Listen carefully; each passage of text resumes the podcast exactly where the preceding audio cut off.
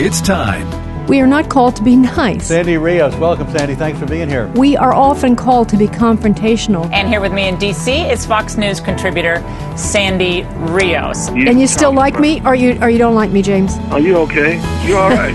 I'm a musician. I can't help it. Uh, longtime Fox News contributor Sandy Rios, thanks very much for being with us. We have, I think it's four to one youth in America wants gay marriage. Our kids are the product of public schools. No wonder they poll the way they do. It's time to stand up, or we're going to lose everything we have. Director of Governmental Affairs for the American Family Association. Step up, speak up, say something, do something. This isn't a game. This is real life. Sandy Rios is with the American Family Association, a pro life radio talk show host. Some things are worth fighting for we really ought to know the power that we have in every place and never decide that any one place is excluded from us being there to get the kind of change we want. Right? Mm-hmm. So I made the decision to go up the rough side of the mountain, to go inside the system. Mm-hmm. Um, and and but there but you know I also understand you know the brilliance of being outside of the system when you have the the brilliance of Black Lives Matter and that movement and what it has done to force change. Okay, so that was the Vice President of the United States, the current Vice President, uh, talking about Black Lives Matter, the brilliance of Black Lives Matter being outside of the system which we want to change. That should have been a big alarm bell right there. We played it, we talked about it at the time, but I don't think we had any idea uh, during the election of 2020 how serious, like serious as death, uh, this group of people who have invaded our White House and the halls of Congress uh, and outside of the halls what they had in mind for us. We should have known when Barack Obama said that we are about to fundamentally transform the United States of America. And indeed, they were, and indeed, they have been. Our next guest has written this really comprehensive, serious, uh, I wouldn't say academic, uh, it is academic in his approach because of the research, but it's not a book just for academics. It's a book on what happened and where we are. It's called Black Lives Matter The Making of a New Marxist revolution. And in that, Mike Gonzalez, our guest, says um, that he calls, he says 2020 was like the year of living dangerously. That's borrowing a term from a, a famous movie of, of yesteryear. The year of living dangerously was 2020.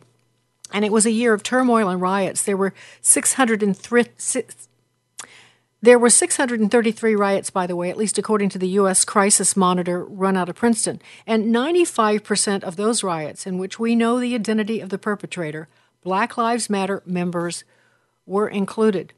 So, uh, Mike Gonzalez, and I'll, I'll put words in his mouth before you actually hear him speak. He says this book that he's just written exists to fill the void in public awareness. If journalists will not report on the nature of the real nature of Black Lives Matter organizations and their leaders, this book will attempt to correct the record and analyze all the aspects of what transpired in 2020, as well as the historical forces that led up to those events. And that leads me to introducing our guest today, Mike Gonzalez, who is a senior fellow at the Heritage Foundation. Mike, thanks for joining us. Thanks so much.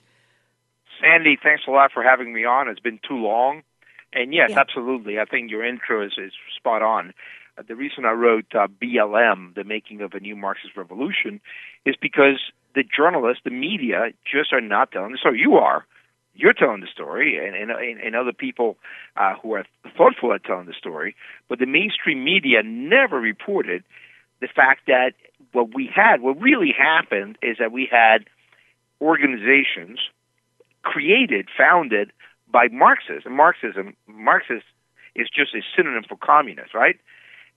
So organizations founded and led by communists who pounced on this tragedy, the death of George Floyd, uh, to to to really finish Barack Obama's job. Actually, they're doing a very good job of transforming us. We live in a BLM world today.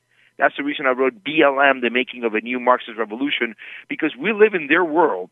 They changed everything. They, they, they all the all the conflicts that you see uh, over critical race theory.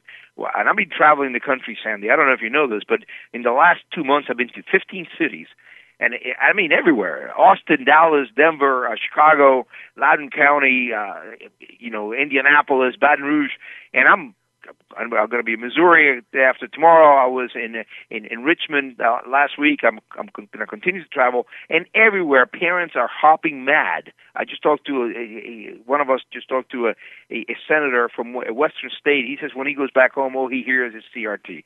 That is a legacy of Black Lives Matter. Critical race theory has entered all aspects of our lives, from our from our workplaces to our children's schools to our houses of worship to the military that is a legacy of Black Lives Matter. What happened last year, the mm-hmm. spike in homicides, is a huge, the the the, the the crime wave that we're seeing in our main cities. That is a legacy of Black Lives Matter because police have pulled back.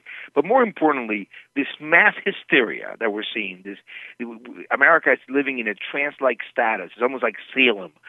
That's because of Black Lives Matter. the fact that they were able to to basically uh, lie about what they were doing and what they aimed to do. And they, the only reason they were able to get away with it, it's that journalists, the, ma- the mainstream media, abdicated the responsibility of keeping the American public informed.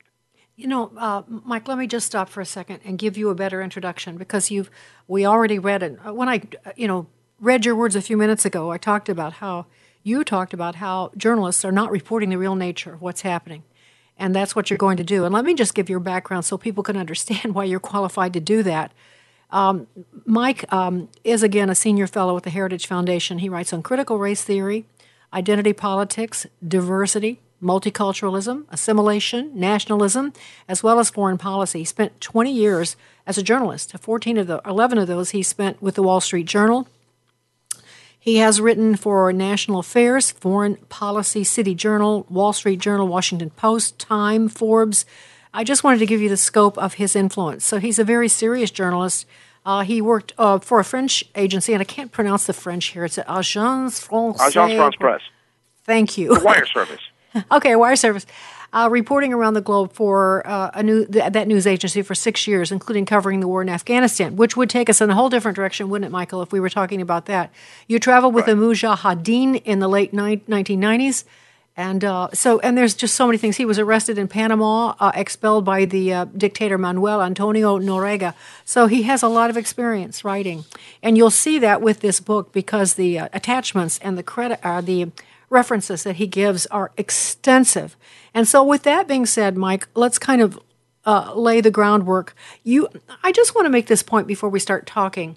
It occurs to me as I look through your book um, that you're you're really talking about a broader topic than just Black Lives Matter. They are kind of the catalyst, but there are all kinds of efforts that don't come under their name that are creating this new Marxist revolution. Would you not? I mean, it isn't just about that organization, correct?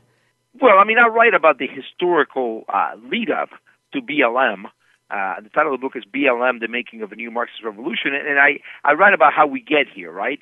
Yeah. But I tried. I, well, first, let's, let's, let's, let's, I think we need to explain what we need, but what we mean by Black Lives Matter, right? First, there's the concept, and I want to say I'm going to make it very clear that I have I embrace the concept of Black Lives Matter.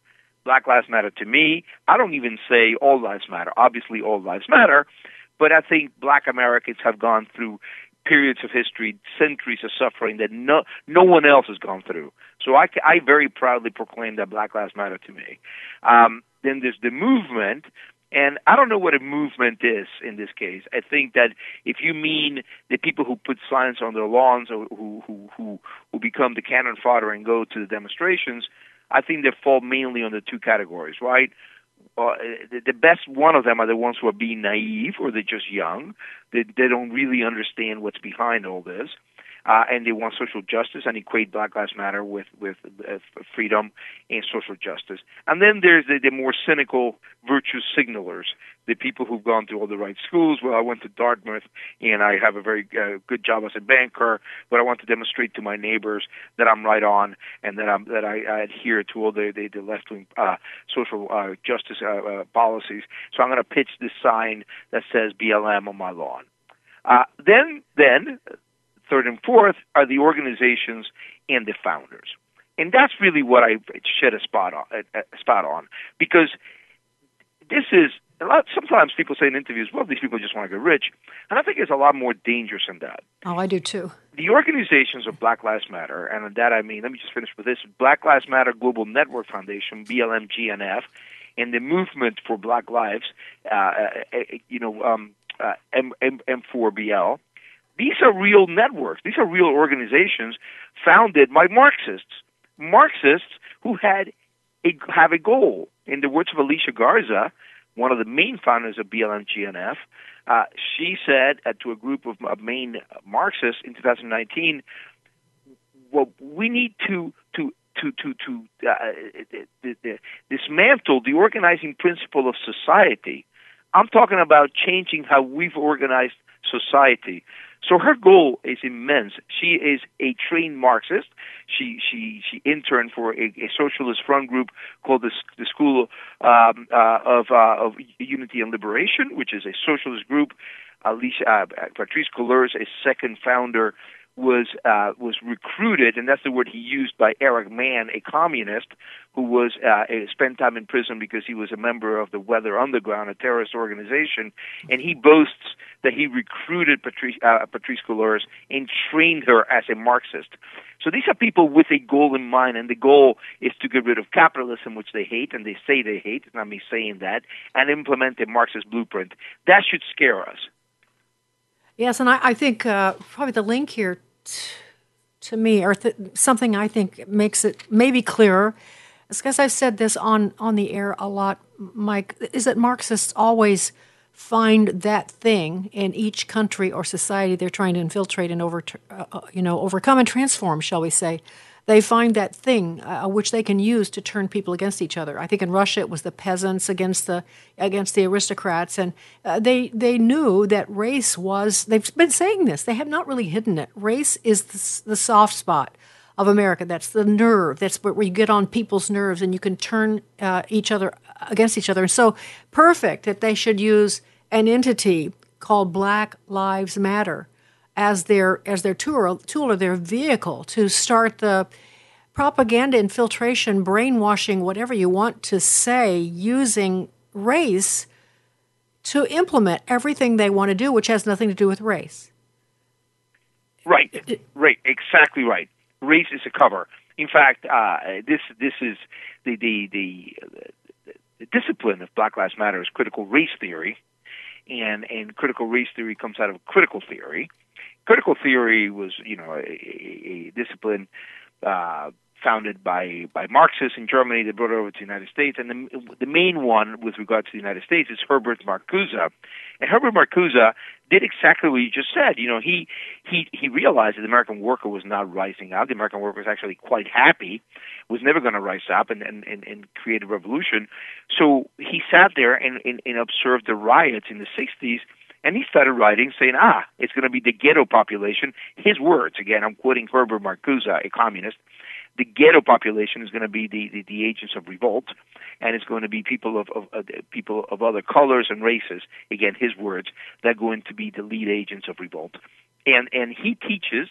He becomes the main intellectual uh, influence over over Angela Davis, who is a, a self-avowed communist who runs on the Communist Party ticket in the in the 80s as VP, who who's given the, the Lenin Peace Prize by East Germany, one of the cruelest of the satellite states.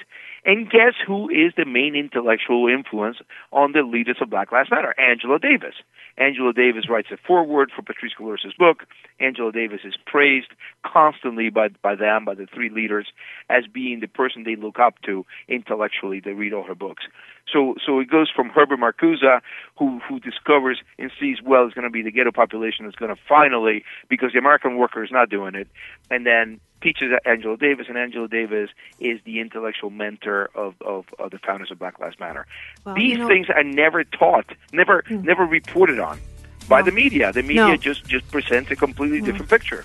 Mike, we have to take a break, but it does occur to me too that when this happened in the '60s uh, there was a white and black manifestation of Marxism, and that was the Weather Underground for the white elite young young people. They used that. Right. Oh, that's a whole story to tell.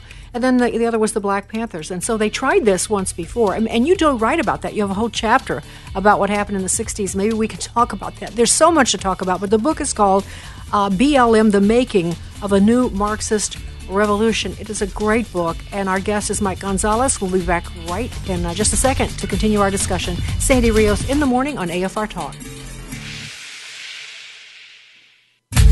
Sandy Rios in the morning on American Family Radio.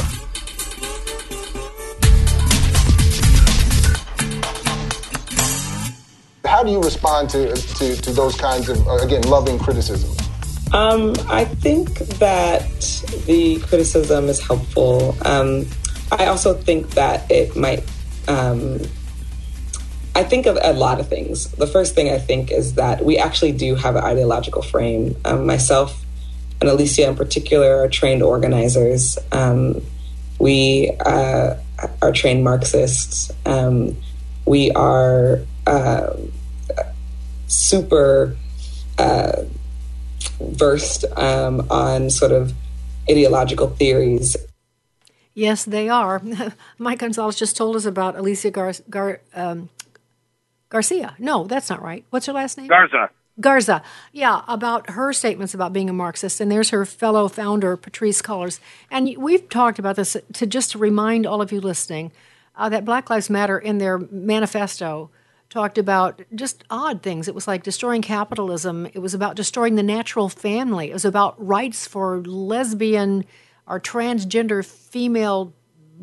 It was just so bizarre. And uh, Mike, I know this is a sidetrack, but I just want to make this point. It really, I find it really interesting that the Biden administration, uh, the Health and Human Services Division under Biden, recently wrote this whole thing about it. they're now doubling down on the importance of defending and uh, uh, t- caring for transgender, especially black women. That made me think, well, maybe Black Lives Matter has a big foot in this administration. Can you just say a word about that? Yeah, sure. The very first thing that Biden does when he comes into office is he signs that executive order, uh, which does several things. First of all, it mentions the word equity like 20 times. It doesn't mention the word equality at all. So, it, by the way, for those of you who are listening who, who don't know this yet, because many people don't, is in, in on their lips when, when the, this administration, when critical race theory, when Black Lives Matter use the word equity, it means the opposite of equality, right? They corrupted the meaning of the word equity. It means now the opposite. It means the government treating people unequally according to their race. So, I, some, some of the other things that it, that executive order does is that it abolishes the commission that, that Trump created, the 1776 commission, which I was a member of. Uh, we, we produced a report. We met with President Trump. It, it abolishes the 1776 commission. It also abolished the, the ban on on uh, using critical race theory in the uh, federal work, uh, workforce or in the federal with federal contractors. These two things have been demands of Black Lives Matter. Black Lives Matter issued the administration a list of demands in December. The administration complied in its very first act. No, no sooner does, does, does President Biden get to the office, somebody hand him a pen, and he signs this piece of paper, which does all these things that Black Lives Matter had had demanded. And I, I go back in my book to uh, an event that Angela Davis, the, the, the, as I explained earlier, the, the, the big, the matron of American communism, meeting with Alicia Garza on the set of Democracy Now!, which is another Marxist show.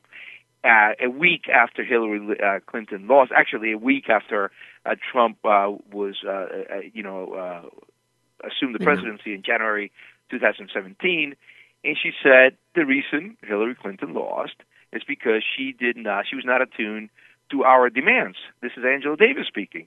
She was not attuned to us. She was not going. She was not doing the things we told her to do. I think President Biden has has, has a, a man, by the way, a career politician who who didn't show a smidgen of interest in any of this. If anything, he would actually he he he he made gaps that were quite racist during his career. Uh, he was just a retail politician from Delaware. Um, he all of a sudden he is the wokest person alive. Yes. Uh, why is that? Because he understands he needs to do what Black Lives Matter and the woke wing of his party tell him to do. Uh, so, so I think that this is why we see, and, and, and it's not just that, right? I mean, he signed into law a bill by, by, by Senator Raphael Warnock of Georgia, which said that farmers could get um, uh, loan forgiveness all sorts of farmers except white farmers. Doesn't matter how poor a white farmer was, he could not get loan forgiveness. It was only for non-white farmers. Obviously, there's a little matter of the Constitution that stands in the way of that. And and a judge in Florida said, no, no, no, no, you cannot do this. It's unconstitutional, and he threw it out with good reason. But the, this kind of color conscious policies is exactly what critical race theory and Black Lives Matter demands. But what it is is redistribution, uh, socialism, but but based on race. But really, race is a veneer, right? Because when they say we want to see more black faces uh, in, in the workforce or in law schools, if if if if it is a, a, a black man or a black woman who is not in agreement with them, who's not a Marxist, who's a conservative, they get very angry about that. So it really is about political content, it's about ideological content. It's not about pigmentation at all. Uh, uh, uh, Derek Bell, the god, the godfather of critical race theory, who held all these big demonstrations and sit-ins to have um, African Americans appointed uh, to Harvard Law School and other law schools. When when when Clarence Thomas was appointed by George H. W. Bush to the Supreme Court, he wrote this nasty, acidy uh, essay, long essay that called Clarence Thomas all sorts of names. You know, Sandy, I've met Clarence Thomas. I'm pretty sure he's black. He's African American. What he's not is he's not a Marxist. He he loves our country. He is a great American. But that's exactly what doesn't sit well with Derek Bell. So what, it's not really about race. It's not really about race at all. It's about whether you believe in central planning, collectivism, and you hate capitalism. You know, the, sorry, the, the current example, of course, would be Larry Elder, who is, uh, what do they call him, the black face of uh, racism? you know, because he's the, and throwing, you know, having a woman uh, ride up to him on a bicycle with a gorilla mask on and throw eggs at him. But that's not racism. That's, you know, I was uh, listening yeah. to, to NPR this morning driving in for, for my sins. They talked about the, the mayoral race in Boston, about how the next mayor is not going to be a white man. And then they talked about Larry Elder. Not once, not once did they mention his race. Not once did they say he would be, if he got elected, the first black governor of California. It's like Larry Elder doesn't have a race. And in fact, he doesn't because to them, race is just a cover for what they want. They want their, their right ideology in place. Yes, and I want to repeat, I think you actually highlighted these things in the opening, but you talked about the breadth of influence that Black Lives Matter has had. And you talked about, of course, uh, critical race theory, uh, manifesting itself in classrooms, in the military, houses of worship, in corporate America, in sports. I mean, they have, uh, and relationships. It has poisoned the well in just about every area of our lives. You talked about crime. And I guess, you know, Mike, one of the things that astounds me when I talk about Marxism and Marxists and communism is the psychological methods they use that are so effective. You know, it's not just uh, like union old union thugs who were beating up people because they wanted to organize to in order to be protected for money. It's not. It's it's it's a subtle, very well thought out, brilliant plan to manipulate people's minds and turn them against each other, and and that's how they transform. Can you just say a word about that? Yeah, no, absolutely. And look, they use coercion once they get into once they get into power but they will not use court. They would. They, they actually what they do is almost like they're. It's it's like the movies about aliens that come in and and mimic our behavior and look like normal human beings in order to pass for human beings, and then they do. Once they get power, at first they, they don't give it up again. Uh, and, and then they start using coercion, create gulags, uh, uh, put people in prison or, or, or kill them. Um, Marcuse, who I uh, uh, who had I mentioned earlier, he actually wrote about this in 1969. He says we would have to conclude that liberation would, meet, would mean subversion against the will and against the prevailing interests of the great majority of the people. They want they, they're very open about this. They want to subvert, uh, and, and and and to do that, what, so what they do is they use Black Lives Matter again, as I said earlier, a wonderful concept you know, if black lives don't, if, if black lives don't matter to you, I don't even want to talk to anybody who to whom black lives don't matter, right? I, it's, it's kind of like, Ugh. um, uh, so they they use this, and then they also say that they, they, they pretend that they want liberation. By the way, they never use liberty or freedom. They always use liberation. But but students don't hear that. Students just say, well, because what what makes Americans uh, exceptional, right? We have an exceptional attachment to liberty. That applies to us, and that applies also to students, right? And the young and the naive. And when they see Black Lives Matter, when they, they hear what they're saying, is yeah, no, they want freedom. They want uh, justice. They want everybody to be treated equally. And they say, well, okay, we're going to give my money. We're going to give my support. Except, no, that's not what they want. Because if you really look at what, what Marxism does, is that they, they want, first of all, they want to get rid of capitalism, which is just a, a, a free market society. I have a phone in my hand, and if you want to buy it, you both you and I agree on a price. We both walk away happy. They hate that. They they want to get rid of our ability to do that, and they want to get rid of our ability to speak our minds.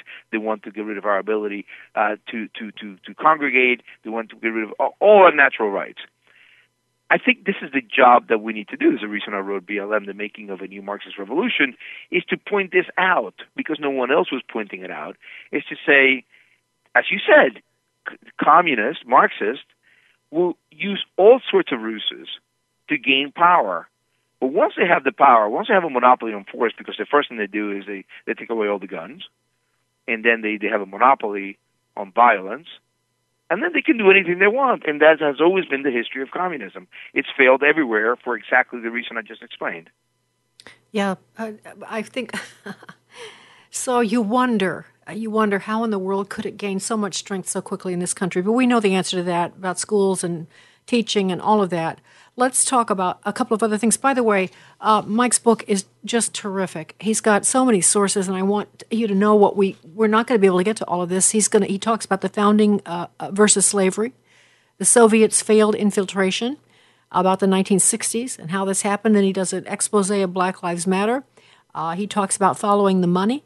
He talks about how Antifa became the safe space uh, then schooling the revolution, and just a million things that are wonderful things to learn. I think, Mike, there's so much about it I find through my years of covering this because I, I actually from from Chicago, and uh, the Weather Underground is. Uh, I know a lot about them for a lot of reasons, and I so so a lot of these themes were present in the '60s. You remember I, uh, when Bill Ayers and Bernardine Dohrn were captured and came out after being in captivity for such a long time. And Bernardine went on to be a professor at Northwestern University, and Bill Ayers, you know, a, a scholar writing educational materials for our college students. And so the link between them and Black Lives Matter is stunning to me. That Eric Mann, who was part of their organization, should have a direct link to Black Lives Matter is amazing. Can you say just a word about uh, uh, maybe uh, just how the '60s kind of set us, prepared us for this?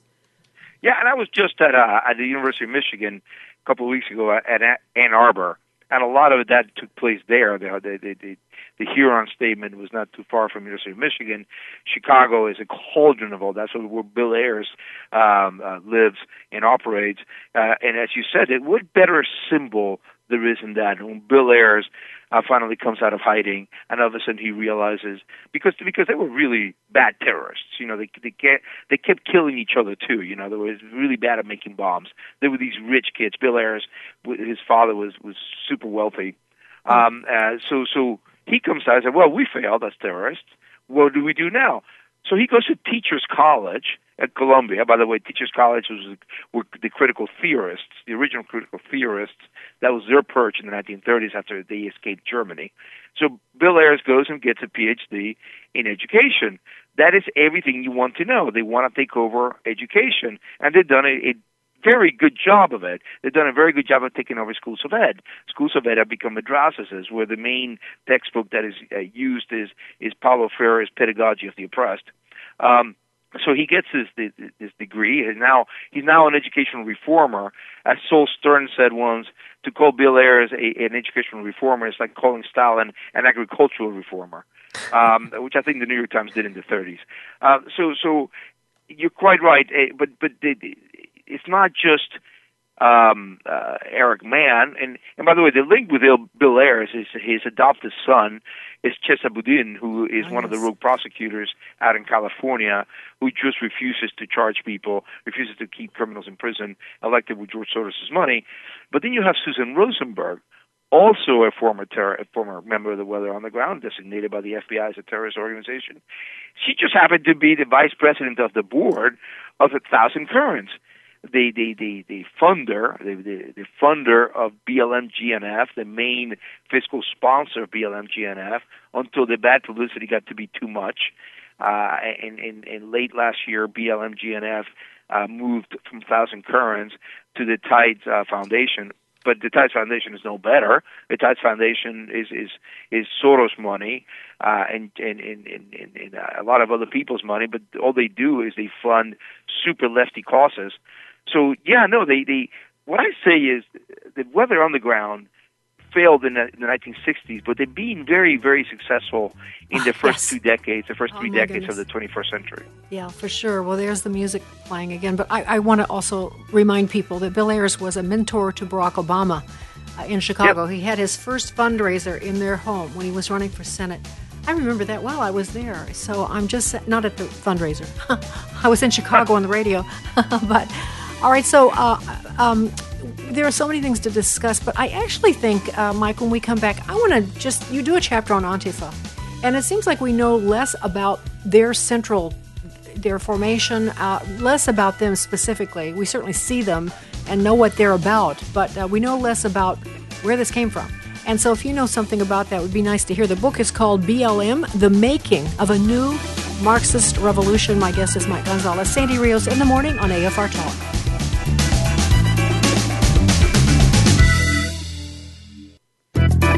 Don't forget to connect with Sandy Rios in the morning on Facebook or email Sandy at sandy at afr.net. That's sandy at afr.net. Sandy Rios in the morning on American Family Radio. I am the direct descendant of the North American slave trade. Both my parents are black. All four of my grandparents are black. All eight of my great grandparents. All 16 of my great greats. On my mother's side, my ancestors were enslaved in Alabama. On my father's side, we were enslaved in Texas. I am not oppressed.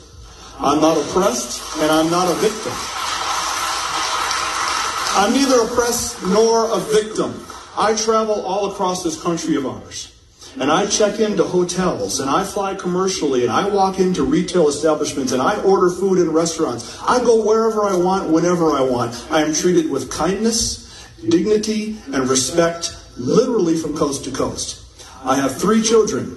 They are not oppressed either, although they are victims. I've taught my children they are victims of three things their own ignorance, their own laziness, and their own poor decision making. That is all. My children, we are not victims of America. We are not victims of some unseen 190 year old force that kind of floats around in the ether. Putting critical race theory into our classrooms is taking our nation in the wrong direction. Racism in America would by and large be dead today if it were not for certain people and institutions keeping it on life support. And sadly, sadly, very sadly, one of those institutions is the American education system. I can think of nothing more damaging to a society than to tell a baby born today that she has grievances against another baby born today simply because of what their ancestors may have done two centuries ago. There is simply no point in doing that to our children. And putting critical race theory into our classrooms in part does that. Putting critical race theory into our classrooms is not combating racism, it's fanning the flames of what little embers are left. I encourage you to support this resolution. Let racism die the death it deserves, and let's keep living the life of the country. Wow, that was Derrick Wilburn in Colorado Springs, Colorado, a few weeks ago, and I don't even think we got around to playing that when it was uh, when it was brand new. But it re- reminds us of a couple of things. He was advocating that they do away with critical race theory teaching in his children's school, and then he was teaching just teaching us in other ways. People are fighting back. Um, and uh, the book that we're talking about right now is Black Lives Matter The Making of a New Marxist Revolution. Mike Gonzalez, the author. And uh, Mike reminded us that at the, at the core of Black Lives Matter was pushing this critical race theory. So that's the tie in here. Um, Mike, uh, I know you, you go all over the country talking about uh, critical race theory all the time, and you're seeing a lot of pushback, are you not, from parents? Oh yeah, I'm I'm seeing what I think is an American Renaissance. I've seen the Amer- the American people are just rising and saying, "Well, no, this this stuff is crazy." Everything that gentleman just said, you know, you know, fanning hatred and uh, and, and use telling black children that they should not like literacy, reading or writing, or punctuality. First of all, that's that's a falsehood. It's an ugly falsehood. It's racist. Uh, it's it's incredible racist, incredibly incredibly racist. The stuff that you hear from the left these days, and they get away with it because they're leftists. If a, a conservative or a, a, a, a white person were saying these things, um, I, I guess critical race theorists uh, like like Robin DiAngelo is white, and she says these things, but they're able to say it only because they're created the, the critical race theory trainers. I mean, we have to stop this we have to stop using racism against black children and saying they will not amount to anything, like Derrick Bell said, we'll never reach equality. That is uh, that is not true. We're we're more and more a a, a less racist society, uh, which is great, which is fantastic. We have made incredible progress. The Civil Rights Act made incredible progress. I mean, the bad thing that happened is that it came in with a promise of color blindness, and then it was corrupted uh, soon after. In in in, in we, we, people want color conscious policies like affirmative action and so forth, and now with Biden, you know, with color conscious policies on steroids. Um, but no, we the American people in all the cities that I have been to for the last uh, three months, and I'm going to go to even more cities in the next three months, are saying no to all of this because they don't like it. Yeah, and, and I want to point out a lot of black parents don't like it, so we have a lot of sound clips from them too. Um, Nor uh, should uh, so, they. Nor should they like it. Uh, you well, know, to say to somebody because his his name is Gonzalez that he that, that, that he shouldn't like punctuality or Rios, that is just bizarre. As I said, it's racist in, in, in itself, and and it if it's done in the classroom, it violates Title VI of the Civil Rights Act. If it's done in the workplace, it violates Title VII of the Civil Rights Act. Okay, so I, am going to go back to something we touched on earlier. I made the comment, the observation, and we talked about the 60s before, but that there was a black manifestation of Marxism in the 60s and a white one. And the white one was, you know, we have to divide people in colors, Mike. Anyway, that's what they do, so that's how we have to talk about it. So Weather Underground was, I don't think there were any black members of Weather Underground. If there were, I don't know about it. And uh, but uh, the um, Black Panthers were the black manifestation of Marxism. So now we have uh, Black Lives Matter is openly uh, black, but how about Antifa? I'm is that would that be the counter to Weather Underground? And your comments about where they fit in here and where they came from? It's not a perfect parallel because the Weather Underground was Marxist, had a had a, a Marxist goal, uh, had a, the, the goal of world revolution. Uh, Antifa is really an anarchist group. They're just for violence. They, I think, they like violence. These are people who like, uh, you know, inflicting pain on others. Um, from what you see, you don't know. We don't know a lot about Antifa. They seem to be, uh, they seem to be uh, white by and large. There's also black members of Antifa, but a lot of them seem to be white. There's also a connection, by the way, that, that I go into in my book uh, with the Weather Underground. Also, one of the founders is a former uh, Weather Underground, one of the founders of Antifa, is also a former Weather Underground person. Um, uh, but I think, you know, Antifa, if you want to compare it to Black Lives Matter, uh, Black Lives Matter has bills in Congress. Black Lives Matter has a curriculum that is being taught in many of the, the schools, 14,000 school districts. Black Lives Matter has millions and millions and millions of dollars in the bank. Black Lives Matter has a, a discipline, uh, Marxism really, but it's, it's critical race theory. Uh, uh, Black Lives Matter has many, many things that Antifa lacks. Antifa, as I said, just likes to to to inflict violence and and uh, but it, it lacks the cachet, the cultural cachet, and the the influence that that uh, that uh, that Black Lives Matter has. And I think that I'm very, um, as, as I've said many times here in this interview with you, uh, I'm very down on our media uh, for not reporting the truth, but I'm also down on the political class. The political well, class uh, just does not uh, will not go near uh, Black Lives Matter because it's because it's such a good concept, it's such a good slogan, and politicians are usually scared. Well, that, uh, that, can I transition to something else? Is there safe space? Yeah, and Antifa they, they can criticize. Well, that they don't do much of that either. But uh, you're right. But I I want to tra- you spend you make a, uh, an interesting case in your opening that we should at least touch on. I know we're going backwards here, but uh, because January 6th and the people that are in prison in the uh, in the jail in D.C. has become such an issue because George Bush talked about the uh, at his you know ground zero or when he was in Pennsylvania 9/11 talked about how uh, we have our that people that went into the Capitol are just like the Taliban, and uh, there's a theme of that. You know that, and so you make the point that that January 6th event in the Capitol changed everything and sort of m- muted criticism of these Marxist groups. Can you just talk about that uh, for a few minutes here? Yeah, I mean, I'm, I'm very critical of the people that, that took part in the violence in January 6th. I don't think that was, I mean, that was stomach churning. But but that is not anywhere near what happened for months and months and months with BLM, and nobody really did anything about that. Uh, to pretend now NPR calls it the insurrection. No, I think what happened with BLM was an, an attempted insurrection. Actually, they were organized. They had a goal in mind. They have a political blueprint.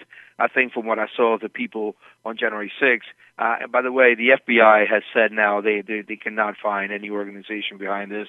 There was no plan. I don't know how after the FBI said that the media can continue to call it an insurrection. Oh, really? What what what it was was stomach churning.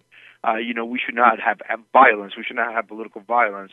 I think uh, there is something to be said for the fact that these these these misguided folks looked at the way that Black Lives Matter got away with everything and did not pay any price, and they say, why not us? um, uh, you know, if if the Black if Black Lives Matter are going to, you know, torch police stations across the country and attack people, uh, why are we not going to do the same thing? Uh, so so. You know, I, I don't. I, I I like George W. Bush. I'm very proud to have served under him uh, in, in his administration. I don't like these comparisons. I don't think they're good comparisons. No, I don't either.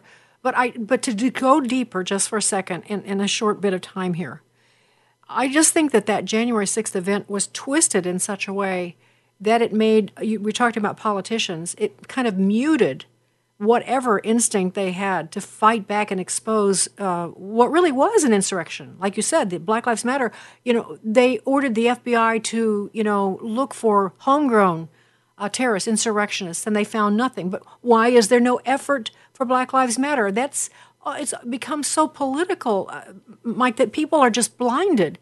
Um, exactly. Just say a word about that. No, exactly. I mean, that's that's really it. It it it, it made it harder. The, the left has this myth in mind that the the the, the fear, the, the the the great danger comes from the right, the great danger of destabilization yes. and violence despite what we saw month after month after month with BLM and Antifa, they still pretended that. I hear my liberal friends would tell me that all the time. What January 6 did is it, it it gave them something to believe in, and in in you know there was a hearing in Congress. I testified uh, in one of the uh, House subcommittees, and uh, they, they they were very upset that I talked about Black Lives Matter. They were very upset that I said that all violence should be condemned. Uh, Ayanna Pressley, a member of the squad, said I was spitting on on on, on, on Reverend King's uh, uh, grave. Uh, I don't think so. I think Reverend King, Martin Luther King, spoke about judging people by the contents of their heart, not the color of their skin, and that is what I want to do, and that's not what they want to do. No, absolutely, uh, and and they're they are turning this thing on its head, though. They're making enemies of the people that actually love the country, however messy January 6th was. The thousands of people that came to support President Trump were not there to perform an insurrection, but they are being demonized. It's just that's this is what the communists have always been so good at, Mike. You think about back, back when they burned down the Reichstag in the 30s and blamed it on the communists, oddly. Oh, maybe that's where they learned it from the Nazis. I just thought of that. Uh, but, but they twist things so that you don't know what's actually true and what isn't. They're brilliant at that. So I guess the question is in closing with you. the simple question, such a simple question with not a simple answer, is what? How do we respond and what can we do? Well, I think that the responses that we're seeing are the right ones. I think that you know, as Milton Friedman said, you change the climate of opinion, so even bad politicians will do the the right thing. Um, uh, you know, when the climate of opinion is bad, the, the good politicians will do the wrong thing too. So I, I tried to do that with my book, BLM: The Making of a New Marxist Revolution, to to try to shed a light on this. I'm uh, I meet with with with with everybody. I meet with regular Americans. I meet with people. I, I do that a lot, and I love it. And I've also you know meet with members of Congress, make sure they have the book, make sure they read it, or at least I, you know I can't force them to read it, but I can give it to them. Um, uh, to to to make sure people understand that what we're what we're facing here, because we're on the brink right now. Uh, you know, we as I said, we live in a BLM world. They have changed everything uh, and, or in the process of changing everything. And we have to understand organizations created by Marxists who have a blueprint in mind, who want to dismantle the organizing principle of society, who believe that, that Marxist Leninism is something used to overthrow oppression. Uh, this is I'm quoting Alicia Garza in everything I'm saying, who, who have been who are proud of the fact that they train Marxists, quoting Patrisse Cullors, trained by former terrorists, not well, a terrorist is always terrorist, um, former members of the Weather Underground, and they're former because the Weather Underground dissolved. Um, so, so I am trying to say you have to consider this other angle and not just believe what the New York Times, the Washington Post, and, and, the networks exactly. and MSNBC tell you. Well said, well said, Mike. And uh, so the book does that. Uh, it just needs some wings and more people reading it. Uh, and so it's called BLM The Making of a New Marxist Revolution. Mike, thanks for all your hard work on this book and your wisdom. This is Sandy Rios in the morning on AFR Talk. Thank you.